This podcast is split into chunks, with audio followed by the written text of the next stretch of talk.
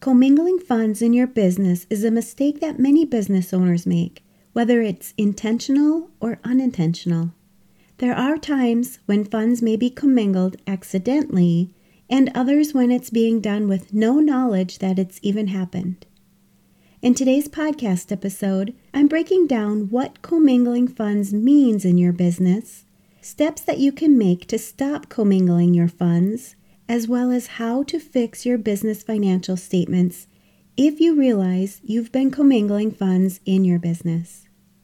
Whether you're starting a business or side hustle, you're a self employed individual, a solopreneur, entrepreneur, mompreneur, freelancer, business owner, bookkeeper, or virtual assistant. Understanding what commingling funds means and making sure that you have processes and procedures in place so that you don't run into these issues will ensure that you are not only saving yourself time and money, but your personal liability may be impacted as well if you find yourself commingling funds in your business. If you're a business owner who wants to take your business to the next level, whether you're starting a business, you're building your business, or you're serious about growing your business, I want to invite you to work with me so that you can meet your goals in the most accelerated, streamlined, and efficient way possible that also aligns with your life and the impact that you want to make with your business. As a CPA, business strategist, and coach, I've created two options for you to choose from when you work with me. The first is my Mastering Your Small Business Finances Profit Lab. This is a group program where we have live weekly business meetings and coaching sessions to answer your questions so that you can generate revenues and increase the profit in your business. You can learn more about the Profit Lab by going to financialadventure.com/profit. Or if you like the idea of working with me on a more private, one on one basis, you can schedule a free consultation session where we'll go over where you currently are in your business and where you'd like to see yourself and your business in the future. During this session, we'll begin to map out the steps you need to take to achieve your goals. I'm helping my clients start their businesses, become more profitable, set strategies to move their business forward, and take control of their business and their finances while allowing them the balance and ability to enjoy their personal lives by utilizing business strategy, coaching, mentorship, and support. You can schedule your session today by going to financialadventure.com and clicking on the Work With Me button. By taking action in your business, you'll achieve your goals.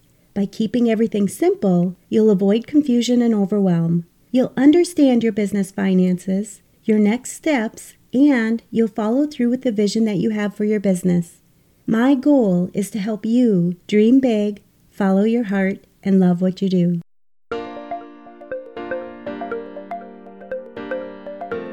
You're listening to the Mastering Your Small Business Finances podcast, where we get straight to the point on topics that ultimately affect your bottom line. That's right, as an entrepreneur with a small business, money management, growth, marketing, they all affect your bottom line.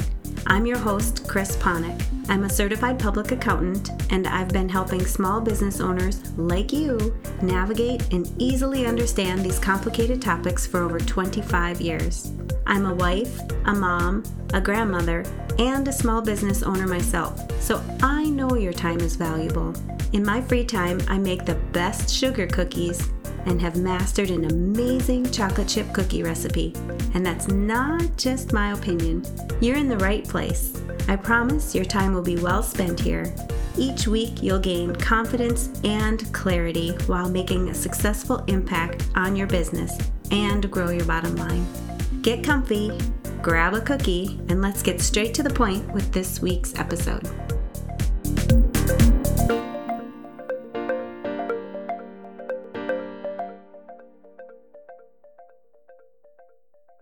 Welcome back. Commingling funds is something that many business owners are doing, and they might not even know that it's happening or the consequences it may have in their business. It is a common mistake, even when business owners know they should be keeping these funds separate. Let's start with a description of what commingling funds actually means. The definition of commingling funds is when you mix funds or assets that belong to one party with funds belonging to another. Today, we're reflecting on business funds and personal funds being commingled. When you start your business, you should always keep your business and your personal funds separate. When you're an LLC or a corporation, your goal is to limit the personal liability that you could potentially have if there's ever any legal issues with your business. Keeping your business and your personal funds separate and not commingling them is important if you want to continue to keep that protection. If you have an LLC or a corporation and you've been commingling your funds between your business and yourself personally, you could lose the protection that you get by incorporating your business. You may have heard of the term piercing the corporate veil in the past. This is when you have commingled funds and in turn could allow your creditors or others access to your personal assets in the case of a lawsuit. So, the first step to ensure that you're not commingling funds in your business is to have separate bank accounts. This may mean that you need to open a business checking account, a business savings account, and potentially a business credit card account if you'll be using a credit card for your business. When you set these business accounts up, make sure that you're using them only for business purposes. Not only will having these separate business accounts save you time when you're recording your business transactions for your business's bookkeeping, but if you're paying someone to do the bookkeeping for your business, you'll likely save some money here as well. When you are only recording your business's transactions, the number of transactions will be much less, and most bookkeepers base their fees on the number of transactions that you have in your business. If you're commingling your funds by using your business account for personal funds, you'll have many more transactions to record.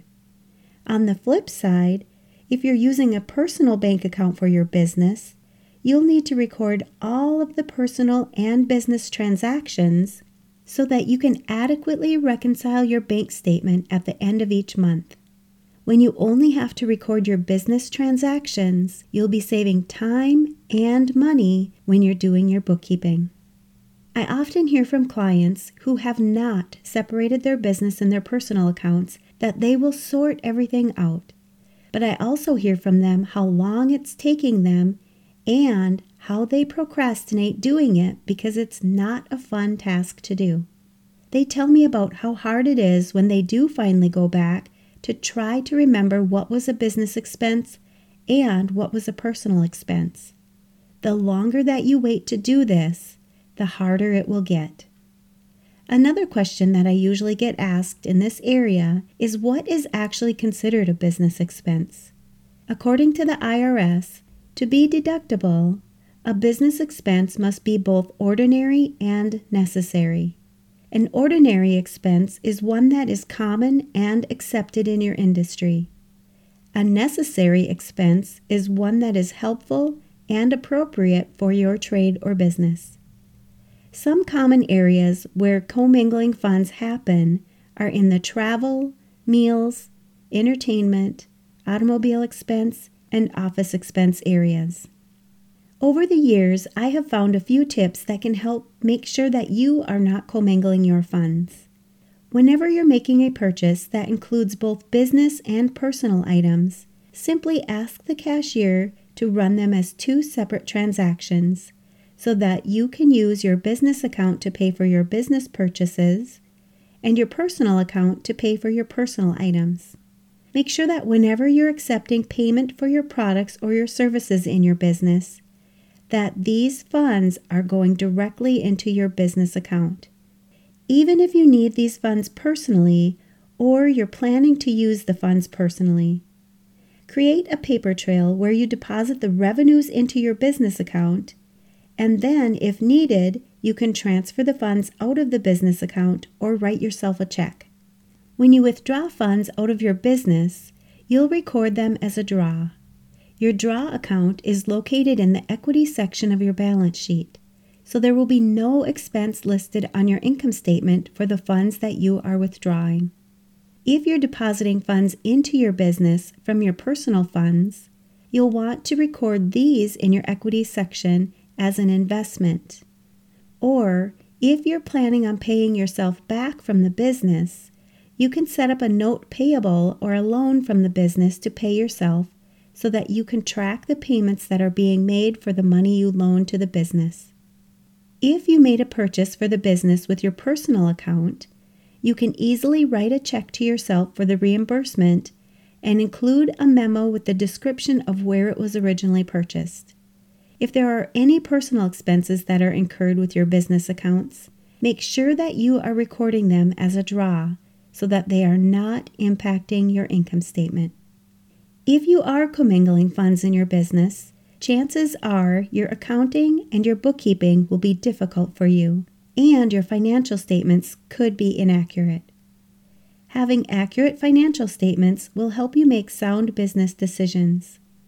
If you're not able to rely on your financial statements due to the commingling of funds, you'll not only lack confidence in how your business is doing, but if you're using this information to prepare your tax returns, they could be incorrect as well, which would lead to potential over or underpaying the correct tax amount when it's due. If you're using your personal account for your business expenses and you don't account for all the business expenses in your business, you'll be understating your expenses, which in turn causes you to pay more in taxes than you should. If you are already commingling your business and your personal funds, there's no better time than right now to fix it.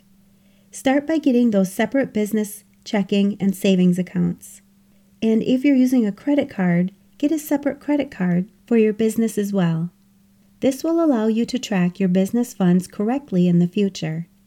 Next, you'll want to make the time to go back and identify all the personal transactions you've recorded in your business and record those correctly. You will then do the same for any personal funds that you've used for your business. This may take some time, but it will be time well spent for your business so that you can start relying on those financial statements from your business in the future. You can then make sure that you're setting up processes and procedures in your business so that you're not commingling funds any longer. When you do this, commingling funds is no longer a problem.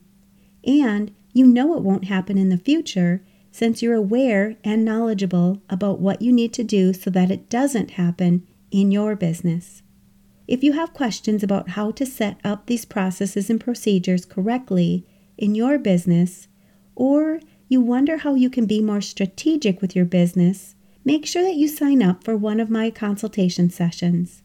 These sessions are so valuable for the clients who've signed up already. My promise to you after the session is that you'll understand more about your business and your personal life after the session. And you'll walk away knowing exactly what you should be working on next to reach the success that you're striving for you can go to financialadventure.com and click on the Work With Me button. I'm looking forward to meeting with you soon and digging deeper to see where you currently are in your business and to start creating actionable steps so that you can reach your vision and your goals for the future, not only in your business, but in your personal life as well.